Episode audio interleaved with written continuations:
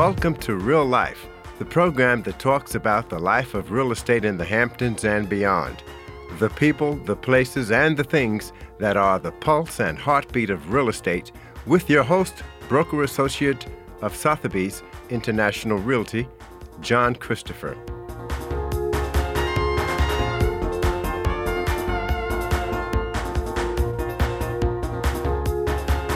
Welcome back to Real Life, and this is your host, John Christopher. And today I have with me Ralph Pacifico, of the founder of Pacifico Engineering. Hey, Ralph, how are you today? I'm doing great, John. How about yourself? Great. You know, you've been on the program a number of times, and uh, the last time we got uh, we ran out of time.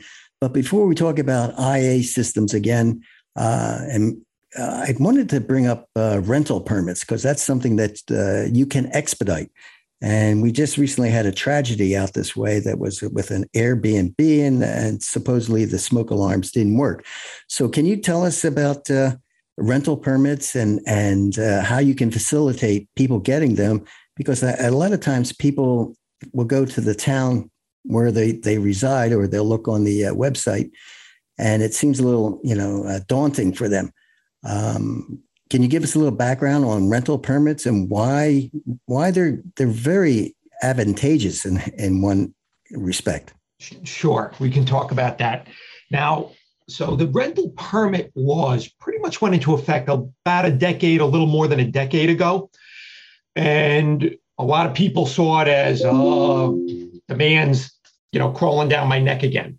But the reality is, it's a safety measure. The whole inspection is that the house is safe. Then the rental permit is that you have everything in place to make it safe for someone to inhabit in the house. So, part of the rental permit, there's an inspection involved of the physical property. So, the inspection, you know, we're not looking to make sure that everything in the house is perfect. That's not a requirement of a rental permit. It has to be safe and habitable. Now, two of the biggest things related to rental permits are pool safety and fire safety.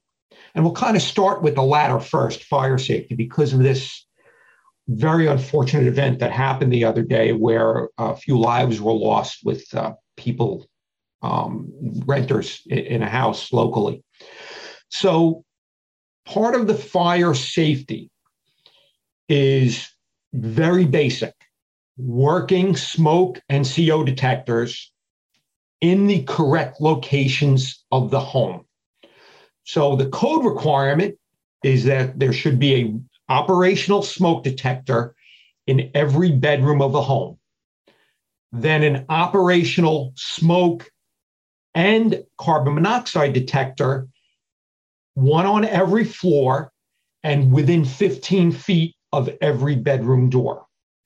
So this way, if there is a fire, someone sleeping can be notified of it, can get the audible alert of it.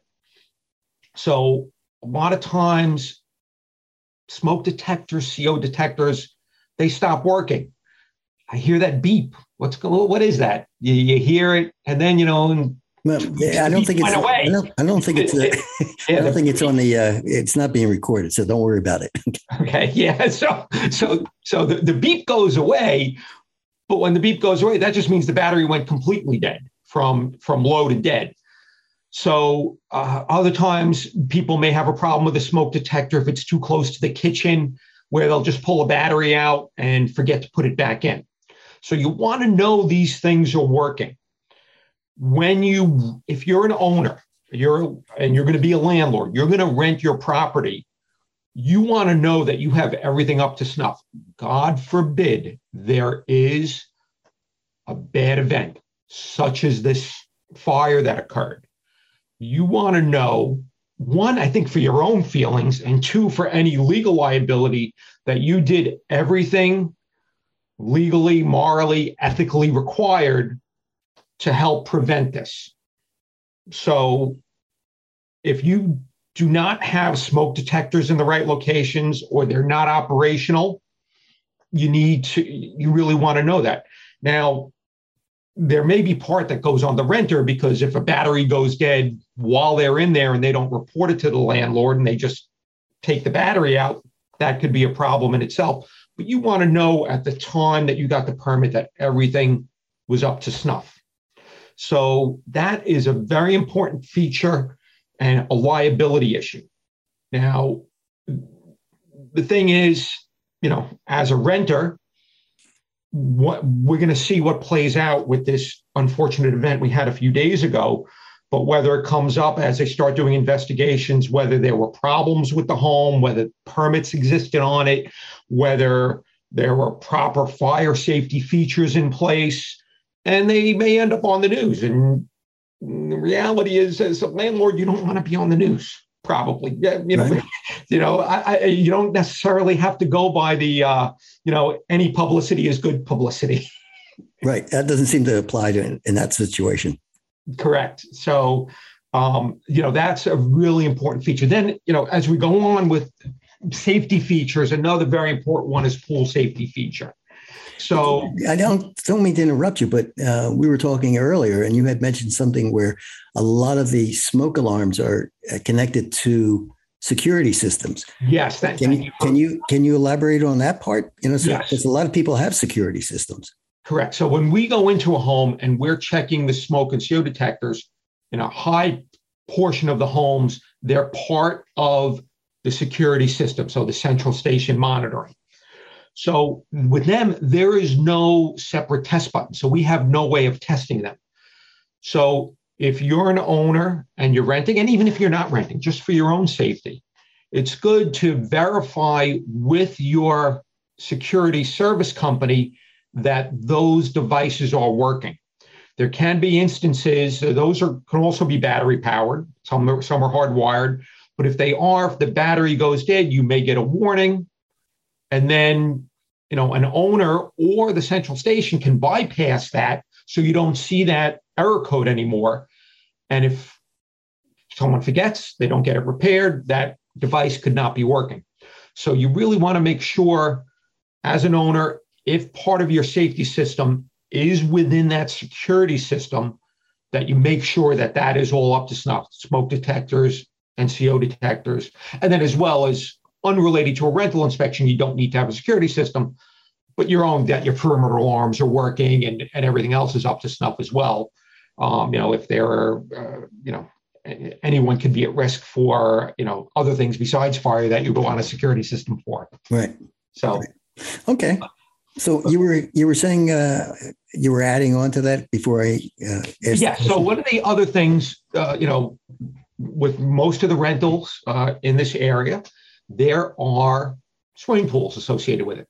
Pool safety is a very important factor. So the code says you have to have an enclosure around your pool.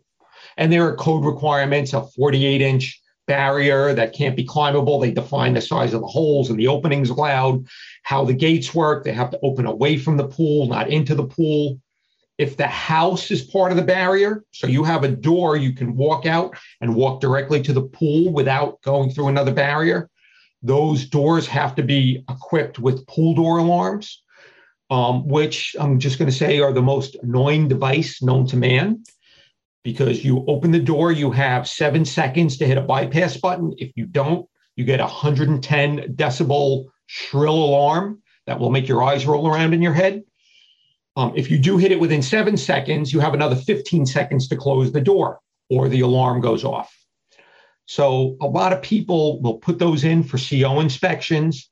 And then immediately after the inspector leaves, they'll pull out the batteries or they'll disconnect the alarms. I understand it, but it's not a good safety thing to do. And especially if you're a landlord, when your tenant comes in, make sure that those alarms and all the safety items are working. If someone bypasses it, let it be the tenant, let it not be the landlord. Right. I want to know that everything was working the day that the tenant came in. Um, so it protects two things. One, from someone straying onto the property. You know, a pool is considered an attractive nuisance. And then the other is from your own people. You have, you know, young children, uh, that are going to be at the house. unfortunately, I myself know um, over the years of two young children that died in pool accidents, oh. uh, relatives and friends, and you know it is some a tragedy no one wants to live through. Right. And that's the reason for the code, not just to be an annoyance, but unfortunately, these safety features mean you have to override something to get past them, such as press the button on the pool door alarm. You can't keep the door open. You, you know, you need to walk through a gate to get to your pool. So th- those are really important features to concern yourself with as a property owner, and especially if you're going to be renting your property. Right now, I know a lot of people. Uh, if you they do it themselves, uh, they have to the building department has to do the inspection of the house, correct? Where in your situation, if they they um, uh, employ you, then being an engineer, you can sign off on the inspection. Correct. That's correct. Correct. So uh, most of the permit applications for rental permit allow two options. You can either ask the building department to come and inspect your home, or you can hire an independent design professional such as myself to come and inspect the home. Now, I'd love to say I'm easy. I'm not easy.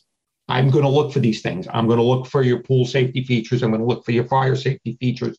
The other things we look at as part of the uh, permit requirement lighting on stairs, safe stairs, handrails. So, again, all safety related. Now, the one other thing that does come out of it is I have to make a statement that I look at your survey, and then if there's anything different on your property than is on the survey, I need to state it as such. So if you, you know, added a shed, added a pool, and these things were done and they're not on the survey, they are identified to the town at the time of the application. Now, if they were done legally and you have the CO for it, it won't be a problem. Um, we also have to a floor plan needs to be sent in. So if you have a floor plan, if great. If not, the owner can do one, or I can do it as part of the service. Um, but they will look at the floor plan, and if there happens to be a finished basement that wasn't there on the CO, they do look for that. If there are additional bedrooms over what the CO says, they look for that. So you also want to be careful because when you do go for a rental permit, if there were things done that are not documented properly with the building department, they can be raised as a flag. Doesn't mean you won't get the permit, but it means you have some additional work to do to get the permit for it. But ultimately, you're going to be bringing your property into full conformance with town requirements. So ultimately, it's a good thing, although it may seem as an impediment in the beginning. But does that slow down the process then? I mean, if all of a sudden, as you say, they they see something that not supposed to be there or something that's not up to code. Um, does that? Well, generally, what they will do is if you, for argument's sake, we've come in many instances where there's a finished basement where it has not been documented with the town. So if you put an application in for the finished basement, even though it's not completed, you don't have your CO, they will generally let the rental permit proceed. But then you, once you start the permit for the finished basement, you have to take it to completion. So basically, you're not necessarily resolving the problem, but you're making the steps to resolve the problem. Excellent. How can uh, somebody get in touch with you if they have more questions about the okay. rental permits? Sure. We're at uh, Pacifico Engineering. The phone number is 631 988 0000. And um, again, do you have a website? Uh, the website is uh, pacificoengineering.com. And uh, we do, we can do just the inspection. We can do the application for you. We can do floor plans. So, you know, as large or as small a service you need, we can accommodate you. Some owners like to handle it themselves. Other ones just want someone to take care of it start to finish. Great. Ralph Pacifico, Pacifico Engineering, thank you so much for your time. This is John Christopher for Real Life. We'll be right back with my next guest.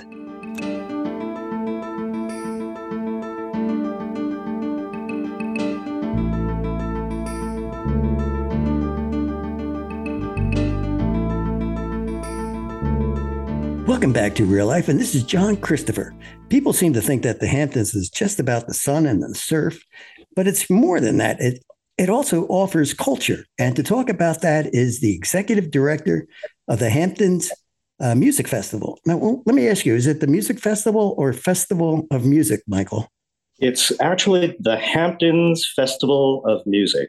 Right, and we're speaking with Michael Yip. Hi, Michael. Hello, John. Thank you for having me. Yeah, it's great having you on the program. Um, before we talk about the uh, Hamptons uh, Festival of Music, tell us about where did you grow up, and are you a musician also? you know, I get that question all the time. Um, well, my, my part is a conductor. It's natural, so, right? you know, it's it's a natural thing. It's like, are you a musician? So, uh, I was actually born in Canada. I was raised in uh, in the UK, and I've always been around um, that type of music and culture. So, I was basically playing piano and trained on piano since I was ooh, probably like three three or five years old, something like that. So. Uh-huh played a long time, but now I do not perform, particularly around a conductor. So I just it's therapy for me. So, but I do play the piano. Yes. Oh, so. that's that's great. Now, do you uh, also compose or just uh, I, you know, I'm a huge supporter. So philanthropically, you know, I've traveled the world in my uh, in my business, and you know, I always make time to go to an opera or go to a, a symphony. So I consider myself more of a patron of the arts than uh, than someone who produces or creates the uh, the beauty of sound on a stage. So right. Uh, we need more people like me, apparently. Right, so. exactly. I think that's great. Um, pardon me. So let me ask you, what what prompted you to initiate the uh, Hamptons Festival of Music? That, that's an excellent question, and you know it, it goes to the premise of your uh, of your show. Uh, you know, basically, Michael and I we're looking to uh, basically have a footprint and a, and a home here in uh, in the Hamptons. Uh, when I lived in in Manhattan, this I, I I'd come out to the Hamptons all the time, like everybody, right? That everyone knows it as a vacation spot. But we kind of really felt there was a draw here from an artistic, cultural point of view, uh, and definitely a place that you know it wasn't just looking for a house; it was actually looking for a home uh, for this new festival concept that we were looking to uh, basically replicate. Uh, there's a parallel festival that we've done on the West Coast for, uh, I think it's wrapped up 29 years over on the West Coast. Oh, so wow. we said, you know, on this, the West Coast, by the way, uh, in Bellingham, Washington. It's just okay. north of Seattle, and you know, Michael started that in you know 1993. Michael, Michael, that's Michael. Uh, Michael Palmer, Palmer the uh, right. artistic director and conductor. So right. he's the maestro. he's the maestro. So it's easier to call him maestro, me Michael. Otherwise, you'll get mixed up. So you both so at the same time. oftentimes people are like, "Are you M one or M 2 That's what that's what we normally get. So. but it was really the draw for buying a home here, and uh, and that was really, and I'm not making this up because I'm on your show. I mean, it was right. really we needed to be a part of the community, and if we were going to mount a a festival of this caliber, uh, we needed to basically be here to get to know uh, the rhythm, get to know the people, and you know really what culturally ticks here. So uh, and and that was in 2017. We we purchased our house in East Hampton. So right. So in that time frame, you've been uh, gestating on on putting this together. I imagine, right? Absolutely. Yeah, we've uh, ever since we hit the ground uh, running. You know, getting into our home here, doing a few touch ups. Uh, we started hosting a lot of uh, house parties, uh, a lot of house concerts. Uh, we've got a beautiful 1924 uh, Steinway grand piano in the house. So Ooh. it was just a beautiful place to kind of welcome people, talk about the concept, you know, starting 2018. And then, as we all know, we got kicked with the pandemic. So, uh, you know, that knocked two years of momentum out of our win. So, right. uh, so here we are. We uh, made the decision December, January to pull the trigger and doesn't give us a lot of time, but we still we have to do this. We can't keep talking about it. So now, something that I, I thought was interesting. You have a lot of musicians coming in from around the country. Is that correct? That is absolutely correct. Uh, one of Maestro's uh, sort of hallmarks is uh, so this orchestra that we have for the Hamptons Festival this year is actually called the New American Sinfonietta. And it is actually the reincarnation of uh, the American Sinfonietta, was, which is his first uh, orchestra that he created uh, specifically to tour Europe for 10 years. Mm. And that concept was made up of this invitation only uh, virtuosic orchestra. So, top players uh, from around the country, many hold principal positions at some of the leading North America orchestras. that concept really drew this camaraderie. And that is the premise of the orchestra in the Bellingham Festival. And ironically, over half of them are coming uh, and joining us here in the Hamptons for our inaugural year. So right. Where it's a great concept. Are you, are you housing them or are you providing housing of some? are they just well, sleeping welcome, on the street and playing the violin? Yeah, no, right. Welcome to the Hamptons. Uh, housing out here is tough. There's no question. Uh, we are we're actually doing this kind of hybrid uh, housing strategy. Uh, on the West Coast, you know, it took about you know a good five to ten years for what what is called a homestay kind of concept, where people would open up their homes, they would house a musician, uh, in exchange for that, they would be you know partaking in in elements of the festival. So we tried to lead with that here, and you know it, it, it's taken a while for people in the Hamptons to get comfortable with that. Right? Hmm. It's not it's not normally done. I know the uh, Hamptons Film Festival is you know toyed with that. So right now we're settling with we've got a core group of supporters, probably about ten, who have opened their homes up. They're so generous, so we're really thankful for those folks. And then we've had to secure rental housing. So we've we've actually had to find, and that's a pretty expensive proposition out here. Wow, wow. Now, do you have uh, people that donate to um, to the festival? Yes, yes, we are a 501c3, so we are a, a nonprofit charity uh, in in New York State, and we're definitely open. You know, obviously Sotheby's is uh, is is a huge supporter of ours, uh, so grateful for their support. Uh, but we have a number of um, really really valuable financial supporters that have been uh, helping us along. Uh, but it's you know our first year, so people are wondering who are you, right? right. Or, or, what what are you going to be around? You know, right. is this a sustainable thing? So you know, you have the exciting. usual I think it's exciting. I mean, uh, the caliber of musicianship that you're you're employing um, to me is like wonderful. You know, it's and it's here, and that's exactly. one of the things I find about the Hamptons is that yeah. people just think it's you know all it is is the the surf and and you go right. you know, right? but it's right. more, and that's why people live here. You know, it, it, you know, it's one of the draws for some of the newer members of the of the orchestra. I mean, we've got some really amazing uh, players that are coming uh, in the first year. You know, the principal bass of the Chicago Symphony. We've got uh, the former uh, violist of the Vermeer String Quartet, one of the you know the leading string quartets in the world. Uh, Chris Mumm is coming from uh, just hot off the heels as prince uh, of a violist with the Met Opera Orchestra. So big, big caliber. names, and I think everyone who will join us in September, I think they'll be really, really, really um, they'll leave with an incredible experience. Let's put it that way. Right. Uh, you know, I was just thinking about uh, Perlman's camp uh, on Shelter yes. Island. Yep. Uh, what you know, I imagine you, he'll have a lot of his students coming to see uh, this. You know, the performances.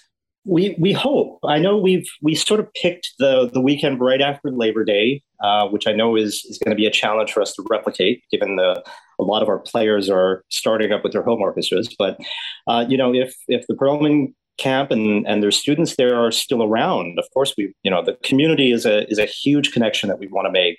Uh, so there's lots of those opportunities that we're still making the outreach. So uh, definitely you know if if the Perlman camp folks are listening to this uh, come on come, come on, on, down and now join where, us. where is it where are the performances so they are all being held at LTV Studios, and for those who are familiar with that, it's it's kind of tucked away in Wainscott, uh, right across from the East Hampton uh, Airport. Uh, great facility from the point of view of um, you know it's this incredible television studio that we can do a lot with, but it'll be an intimate, incredibly intimate experience for the audience. Uh, it only seats about 170, so we've got very limited capacity but we're going with this sort of concert in the round type of an experience. So, you know, the, our audience members will be up close. They'll be feeling uh, the music. They'll get to know the players. It's uh, unlike any other concert, uh, orchestral concert that you may have been to. Mm.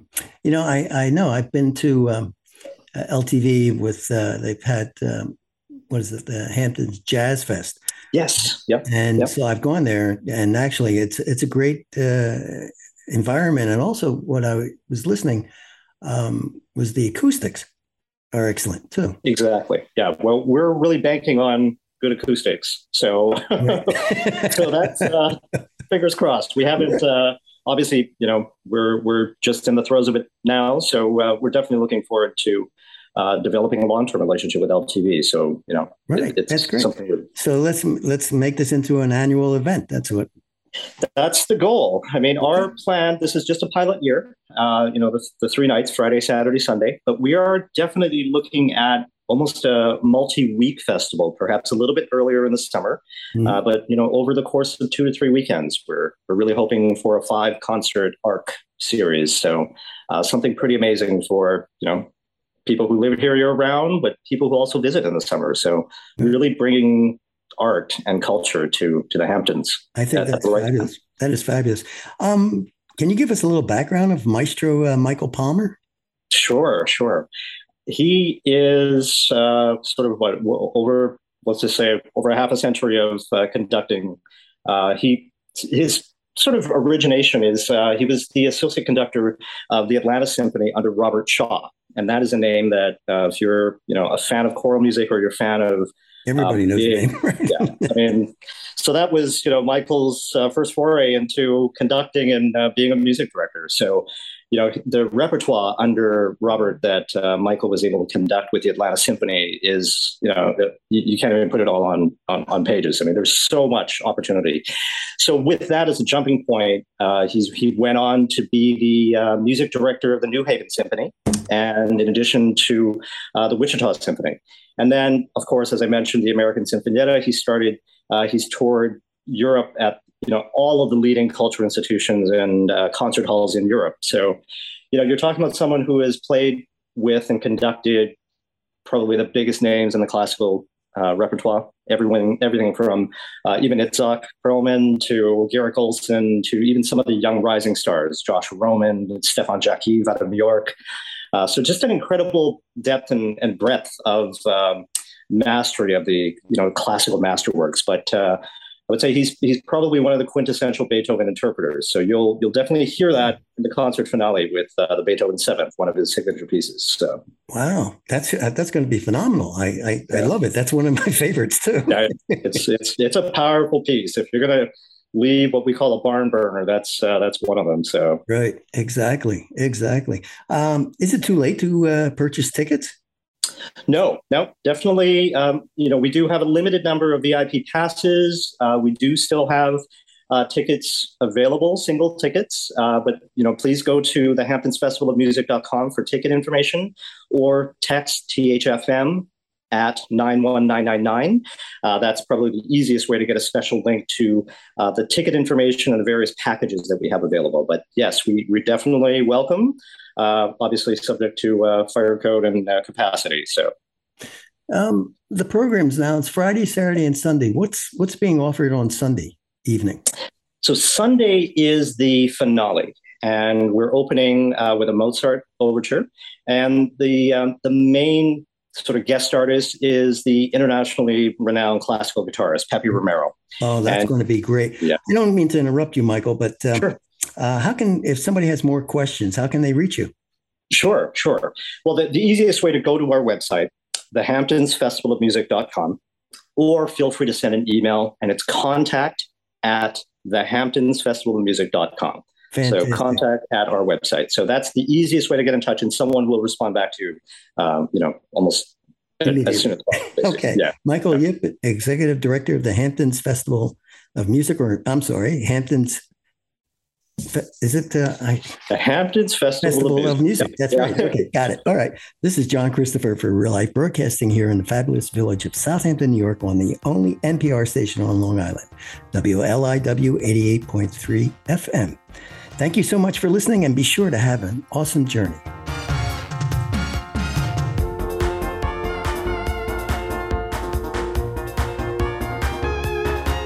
You have been listening to Real Life the program that talks about the people, the places, and the things that are the pulse and heartbeat of real estate in the Hamptons and beyond, with host John Christopher, who also created the music for real life. WLIW-FM's Delaney Hafner and Kyle Lynch provide production support. Thank you for joining us for Real Life right here on listener supported 88.3 WLIW FM Long Island's only NPR station, which you can also find on your favorite streaming apps and at wliw.org/radio.